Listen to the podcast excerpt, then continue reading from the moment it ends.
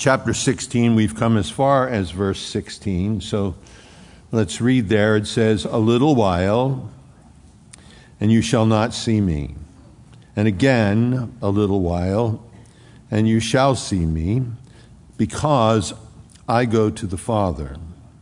Then said some of the disciples among themselves, "What is this that he's talking about? A little while, you shall not see me. And again, a little while, you shall see me, and because I go to the Father." They said, therefore, "What is this that he saith," that he's talking about, "a little while"? We cannot tell what he's saying. Now, Jesus knew, as he always does, that they were desirous to ask him. So he said unto them, "Do you inquire in yourselves of that I said, a little while you shall not see me, and again a little while you shall see me? Verily, verily, I say unto you, that you shall not weep, that you shall weep, and you shall lament, but the world shall rejoice. And you shall be sorrowful, but your sorrow shall be turned into joy. A woman, when she is in travail, has sorrow, because her hour is come. But as soon as she is delivered of the child, she remembereth no more the anguish for the joy that a man is born into the world. And ye now, therefore, have sorrow, but I will see you again, and your heart shall rejoice, and your joy no man takes from you. And in that day you shall ask me nothing. Verily, verily, I say unto you, whatsoever you shall ask the Father in my name, he will give it to you. Hitherto have you asked nothing in my name.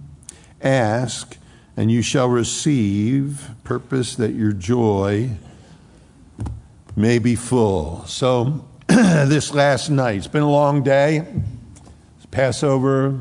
Somehow the dinner set up earlier, gathering together, Judas gone out, whatever emotions are involved with all of that. Peter being told, before the rooster crows, you're going to deny me 3 times. Their hearts are heavy. They're asking particular questions. And they know now, as they're listening, there's a certain weight to this. It's worn on them to the point when they go from here to Gethsemane, they fall asleep. Peter, James, and John fall asleep within earshot of him as he's agonizing 3 times, has to come and say, "Yo, guys, can't you stay awake with me?" They're worn. And part of it here, these things, look, these are the last things that he has to say to his disciples before the crucifixion. He's going to turn in chapter 17 from the disciples to his Father in heaven. So it's the last thing he's saying to them. And as we get into 16 and the end of 16, it's almost a crescendo. He takes them places that he wants them to remember, that he knows are going to mean more to him after his crucifixion and resurrection. And he begins by saying, "In a little while."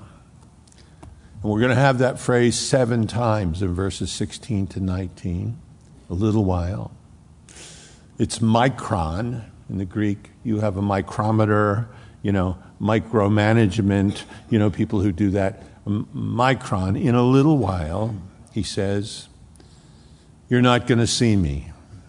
And then a little while after that, he says, "In a little while then you shall see me, because I go to the Father." So he's constantly, as we go through, repeating this sense of a little while. So it must be important to you and I as well. There's going to be so much grief and sorrow on the front end. He wants them to understand it's not going to continue. This is just a little while. Then you're going to see me again. Little while, hours at this point in time, Gethsemane, the arrest and so forth. Little while, you're not going to see me. Interesting, the word there, "see," just means to gaze at, to look at. They had done that for years with him, watching him, listening to them. A little while, you're not going to see me. And then he says, "And then a little while, and you shall see me." That's a different word. It means to perceive, to understand. Because when the first little while is over, the crucifixion to the resurrection, and then the resurrection comes, they're going to see him vastly different than they saw him before the resurrection. They don't understand that. They don't know what he's saying. We're told here their reaction. They said, you know, some, I don't know if we're giving some the benefit of the doubt here, but then said of his disciples among themselves, what is this that he's saying unto us? It's a present tense. He's saying continually. What is this that he's saying unto us? A little while, you shall not see me. And again, a little while, you shall see me. And because I go to the Father, what is he talking about? Do you guys know what he? And they're probably whispering, what's he talking about? Like in a classroom at school, you turn around and say, what?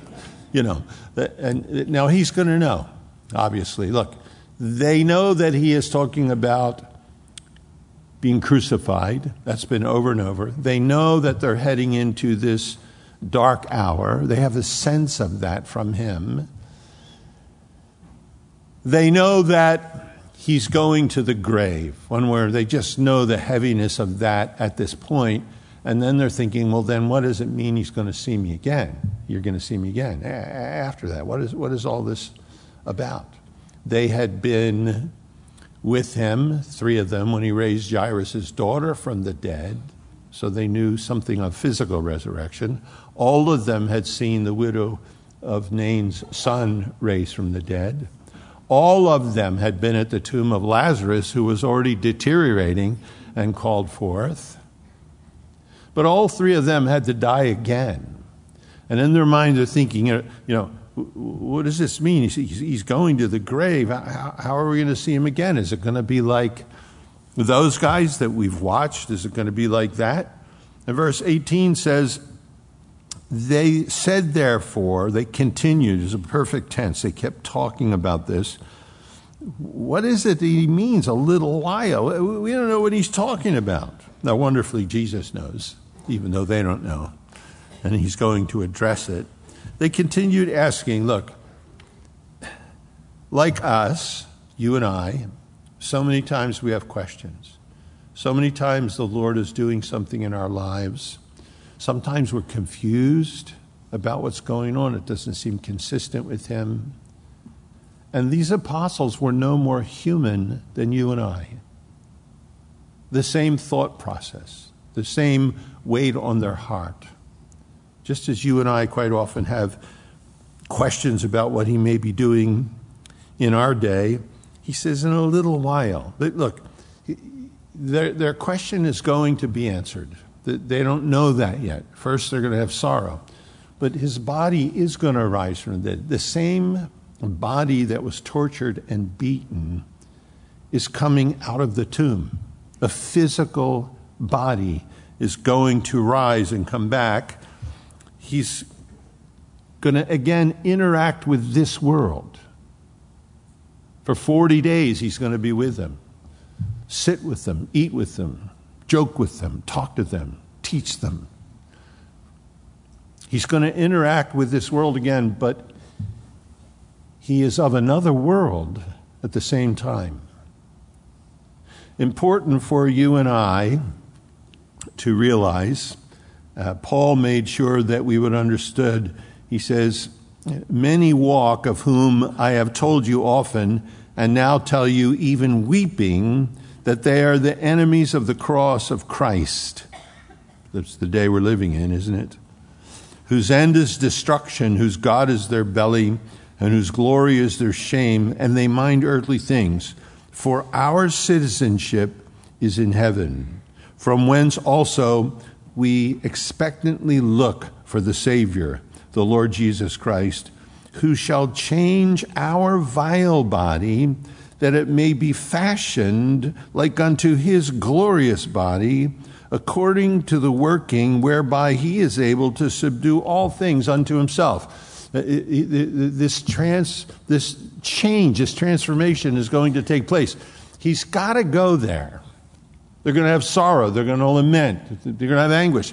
He has to do it this way, because on the other side of this, the same human physical body human mother, divine father that he was wearing, that you and I are wearing, he has to take that through the passion, the beating, the mocking, the scourging, the thorns, the crucifixion for you and I. He has to take our skin and bones through that. So then on the other side, when he rises, he's not just victorious over death. He has defeated death. He's abolished it. He's taken the fangs out of it. It's toothless. There's still death, but it has no hold on us anymore. Here we are in these physical frames. We have all kinds of medical problems, all kinds of things go on. We wrestle. The idea is because he did that wearing one of these, and it got up again, and he had to do it in a human body, that he's raised now, and he's ascended into the presence of the Father forever with what we're wearing and what we will wear. See, resurrection is defined to them by their experience with him after his death and entombment. It's when he rises from the dead that they look and they're amazed. They appear, Luke 24 told us, and we looked at it last week on Easter. It says, as they spake, Jesus himself stood in the midst of them, and he said, peace be unto you. But they're afraid. They suppose he was a ghost. And he said unto them, why are you troubled? And why do thoughts arise in your hearts? Behold, my hands and my feet, it is I myself. Handle me, and see, for a spirit hath not flesh and bones, as you see that I have. And when he had thus spoken, he showed them his hands and his feet.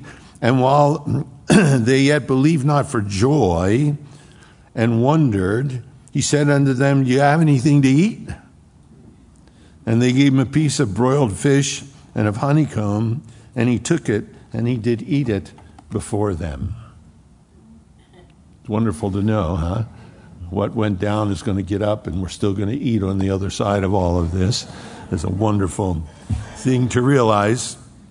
But he wants them to know. He wants them to realize what's taking place here. He uses this, chance, this opportunity to speak to them and say, you're confused about a little while. Because he knows, compared to what's ahead, it is a little while. Verily, verily, I say unto you, that you shall weep. That's going to happen. And you're going to lament, but the world is going to rejoice. You shall be sorrowful, in contrast to the world, but your sorrow shall be turned into joy. He had to suffer in a human body so that our human bodies could be raised. He had said there were things he wanted to say to them. They weren't ready to hear it. He's trying to prepare them for this little while. He wants to keep seven times. He wants to keep that in their mind and in our minds. It's going to go by like that, like a vapor. It's going to be gone. And he wanted to prepare them so that on the other side they would understand the joy that was set before them. And he says this, look, the world's going to rejoice because the world thought it was getting rid of him. Just like the world today. They're invading churches with their intelligence that are trying to stop us from teaching the word or reading the Bible, that hate us because we have morality that is not in keeping with their definition of what morality is. And the world is starting to rejoice as the screws are being tightened down on the church and on Christians and on Jesus followers. That's the world that we're living in. Jesus says, they're going to rejoice. You have to understand, you're going to have sorrow. You're going to lament. You're going to have anguish. Job would say this, knowest thou not this of old, since man was placed upon the earth? That the triumphing of the wicked is short, and the joy of the hypocrite is but for a moment. A little while, right? A little while. A little while kind of often is determined by experience, though. by feelings. A little while in a dentist chair, half hour, doesn't seem like a little while. It's nothing like the smell of burning enamel, but you're there, half hour. Half hour in front of a prime rib roast is so different, right? Right? So the little while depends on your perspective, your position, what you're experiencing. And he understands that. He says, but on the other side of this, there's going to be joy. The world now is going to rejoice because of what it does to me. But he says, your joy is going to be your sorrow is going to be turned into joy. It doesn't say your sorrow is going to be replaced by joy.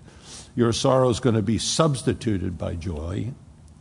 He says your sorrow is going to be turned into. The sorrow itself is going to be turned into joy. Not taken away, not substituted, transition.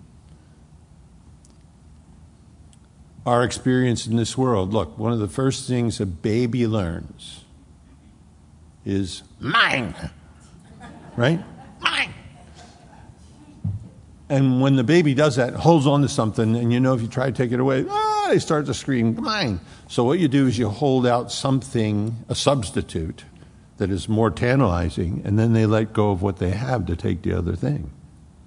He doesn't say sorrow, joy is going to substitute for sorrow, because substitution is one thing, transitioning is another thing. Transition speaks of time, it speaks of maturity. He says your joy, your sorrow is going to be turned into joy. It doesn't say there's no sorrow in this world.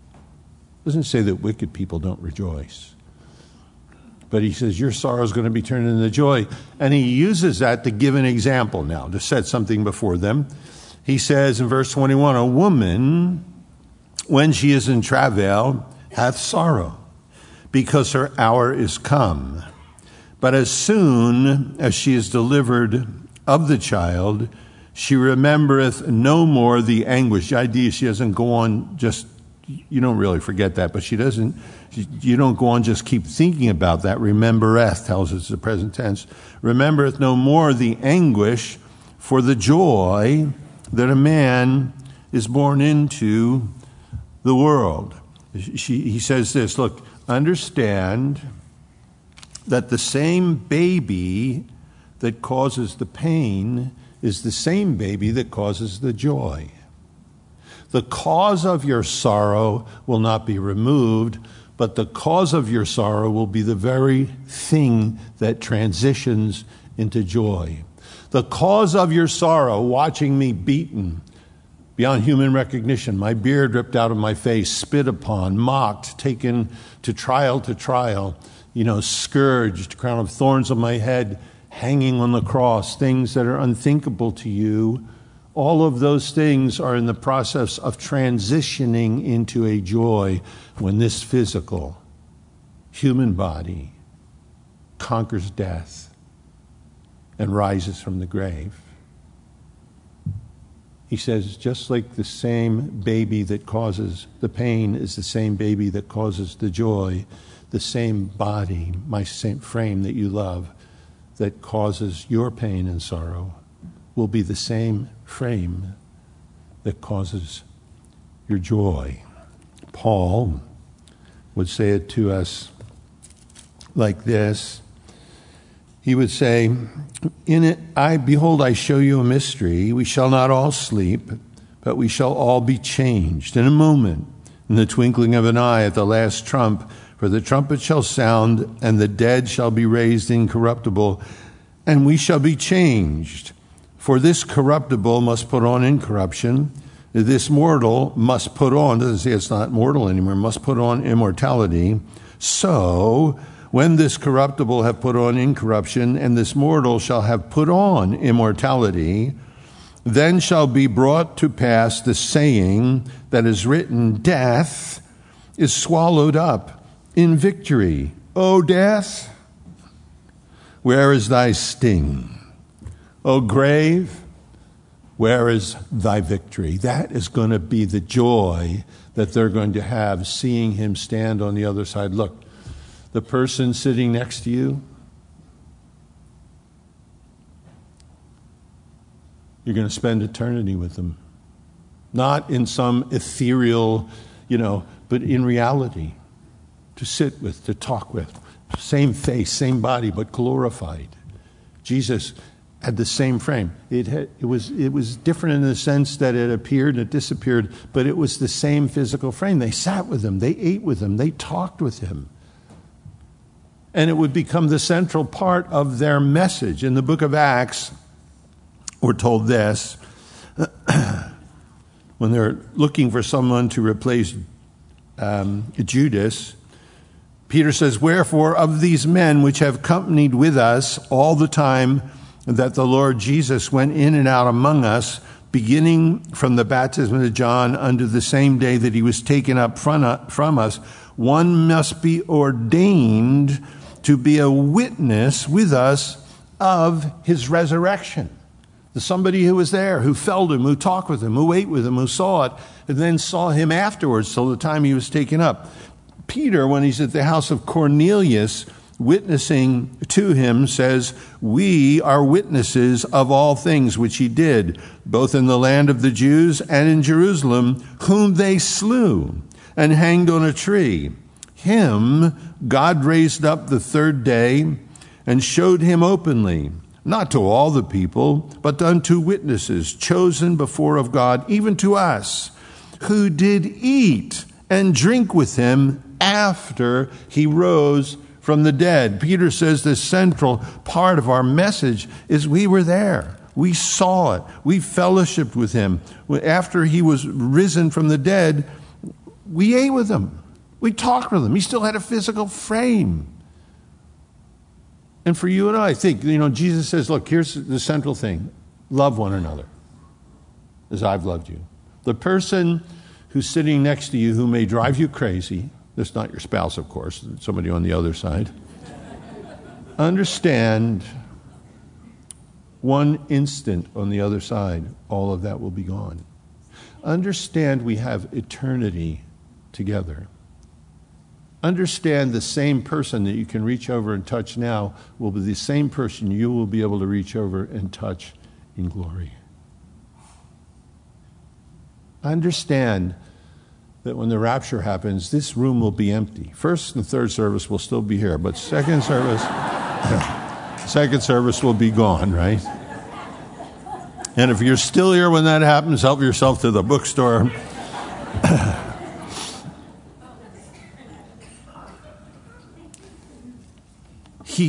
He's in this last night with them, communicating with them something he thinks, is preeminent in what he wants to communicate with them at this point in time. And in verse 22, he says this. He says, "And you now, therefore," the phrase there means, "so with you."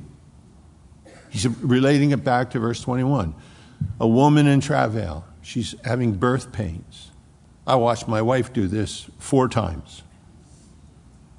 And it's way fun afterwards than it is on the front end. And the same baby that causes the pain is the same one that brings joy afterwards. He says, so with you. That example I just gave, understand how that applies to your life now. Ye now, therefore, literally, so with you, you have sorrow. You're in the same circumstance. There's sorrow now. But I will see you again, and your heart shall rejoice, and your joy no man's going to take away from you. When you see me on the other side of this, when we sit down, and for 40 days and 40 nights, we talk, we laugh, we share food. John would tell us in his first epistle, that which we have seen, that which we have heard with our ears, that which we have handled with our hands. That's what we want to get across to you. That's what we want you to understand. And in that experience, their joy is going to be full, he says. being with that resurrected Lord. Sorrow temporary, the joy he's talking about permanent because it's rooted in him. Important because he says, so with you. Look, these men are going to serve the Lord with joy. And a part of their strength is going to be those 40 days that they spent with him. How do you threaten people like that? How do you threaten people that have been 40 days with a risen Christ who defeated the grave? Same physical frame, not just victorious, he completely defeated death. He completely shut it down. The same body, dead for 3 days, a little while, rises, and they're fellowshipping with him. The same physical frame is going to ascend into heaven. He didn't just disappear, I got to go now. No, that physical body, when he comes back to the Father's throne, he's fully human, body, soul, and spirit. That's huge for us here today. A lot of folks here with broken hearts, they've lost loved ones. 1 second on the other side, all that fixed. 1 second on the other side, you're able to do this again. It's reality. It's not ethereal. He knows that these men will all be martyred. They're all going to be martyred, but John. He knows that they will face sorrow. He knows he's planted in their minds a little while. Over and over, a little while. And on the other side of that, there's a joy that no one's ever going to take away from you, any more than anybody can take the joy from the mother after the birth of the child. In verse 23, he says, and in that day you shall ask me nothing. Verily, verily, I say unto you, whatsoever you shall ask the Father in my name, he will give it to you. Hitherto you have asked nothing in my name. Ask, and you shall receive, that your joy may be full. In that day, after the short while, you shall ask me nothing. Now, the idea is we're not going to question him in the sense of, where are you going? Why can't we come with you? Oh, how can we know the way unless you show us the way? What do you mean, a little while, a little while? He says, on the other side of that tomb, when I stand there risen in a glorified body, you're not going to ask me about all this. Doesn't say they won't ask questions, because they're going to say, Lord, is it at this time you're going to restore the kingdom to Israel? But the idea is in regards to this little time, in regards to his suffering, in regards to this, those questions will be gone. They'll be erased. In front of the cross, in front of your cross, my cross, whatever sorrow or difficulty we might have, we have questions. We can be confused. We can be filled with doubt. What does all this mean? How's this going to happen? But on the other side of it, he says there's a joy there that no one can take away from you. You sit with me, hang out, break bread with me. My body's risen from the dead. Who's going to take that away? So he says, you're not going to ask me. You're not going to question me. And by the way, that word there, two different words for ask. That word means to ask an equal, to ask questions. He was human. They were human. Jesus never uses the next word, which means to ask a superior, to make an appeal. When he's talking to the Father or praying, he never uses that word because he's equal.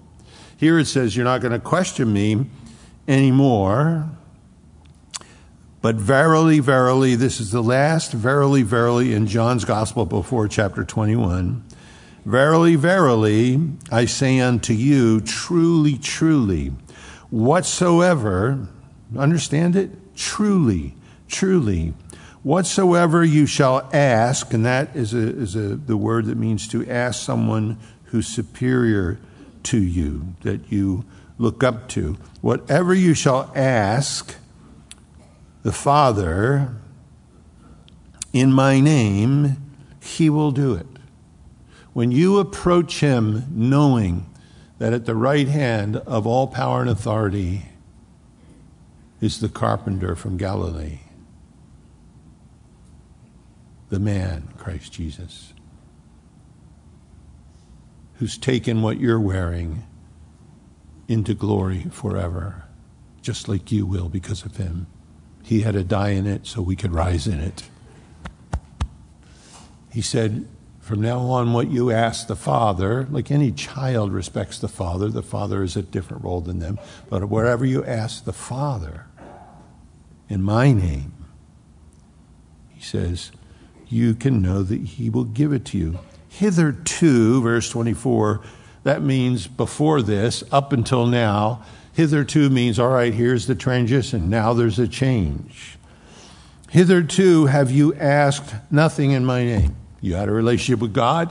You went to the feasts, tabernacles, Pentecost, Passover, Feast of Trumpets. You had prayers that were written.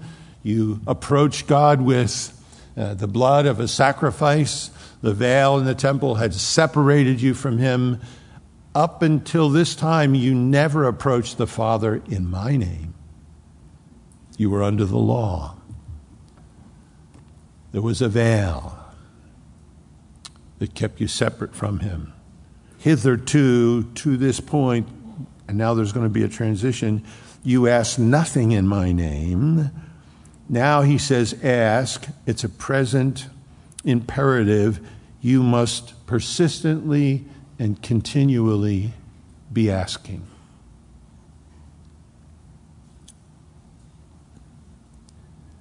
And you shall receive that your joy may be full.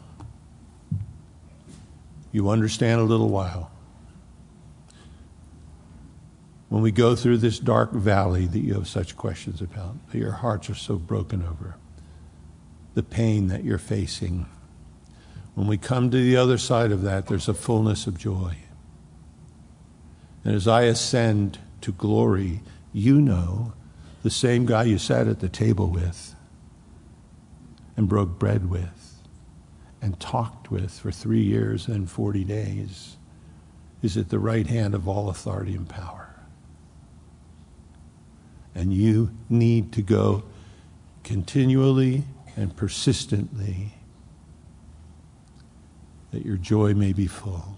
Look, he says for human beings, the fullness of joy is directly related to prayer. You have this opportunity. The rest of the world doesn't know anything about it. Look, the world is rejoicing that Jesus is dead, that he's gone. They want to get rid of him all over again. They would crucify him if he came today. He says, but your reality, and here we are through the Holy Spirit, having not seen him, and he's blessed are those who believe without seeing.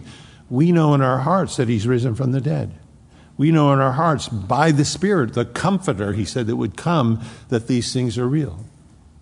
We need to think about them. We need to, just that's an incredible thought to realize the man, the carpenter, the Messiah, the one they sat with, is risen. He's defeated death so that death will have no hold on our bodies.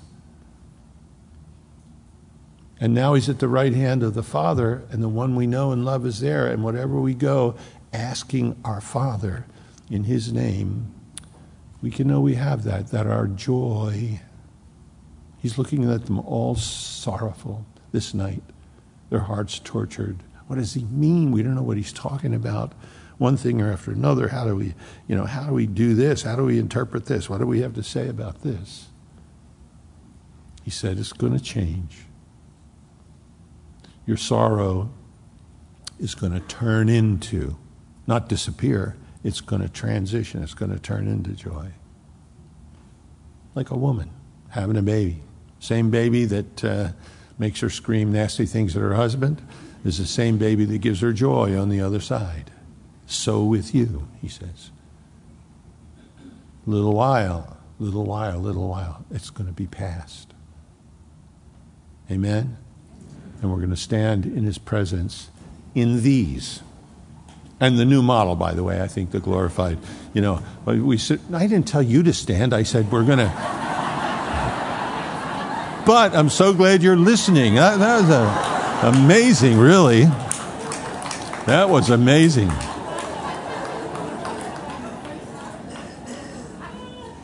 Hebrews says this to us. Settle down. This is the last verse. Hebrews says this. Cast not away, therefore, your confidence, which hath great recompense of reward. For you have need of patience, that after you have done the will of God, you might receive the promise. For yet a little while, and he that shall come, and will not tarry. That's the yet a little while in our lives this morning. Now you can stand. That was fun. You know, to me, again, these are things, you know, you sit alone with these things. You go to him in prayer. He says that your joy may be full. The time we spend before him in prayer, and he says, again, you must continually, persistently do this. If we realize there's a man there, our Savior, our Messiah, the one who died in our place, who suffered unimaginably, in a human frame, that we're made of the same stuff. He had a human mom and a divine father, but it was still human DNA. And he's still at the right hand of the Father, fully man, body, soul, and spirit. So we have this high priest who can be touched with our infirmities, who in every way was tempted as we are, yet without sin. And because of that, we can come boldly to the throne of grace. If you're lacking joy here today, I'd ask some questions. Do you get up and spend time with the Lord every morning, or stay up late and do it? What's your devotional life like? Do you spend time seeking him and talking to him and praying? Knowing that he understands how you feel. He understands because he walked in it, and he lives in it now forever. Jesus worried about his disciples and us, says you must continually, persistently be praying, because in that you have fullness of joy. Let's bow our hearts. Lord, we thank you for these things, Lord. And speak to us, Lord. Lead us.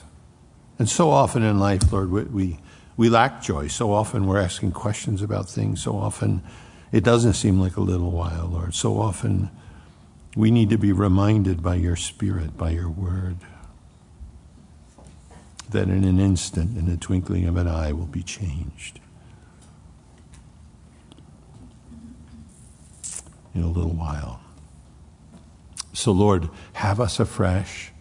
As we sit alone, Lord, in our meditation and reading your word, just sitting in the park, wherever it might be, just quietly, remind us that you're still standing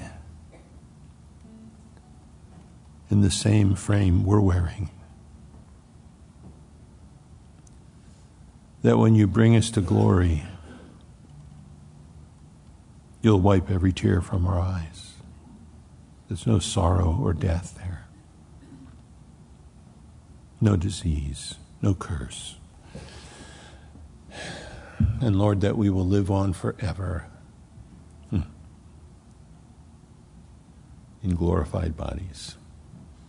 We pray, Lord Jesus, in your name. Amen.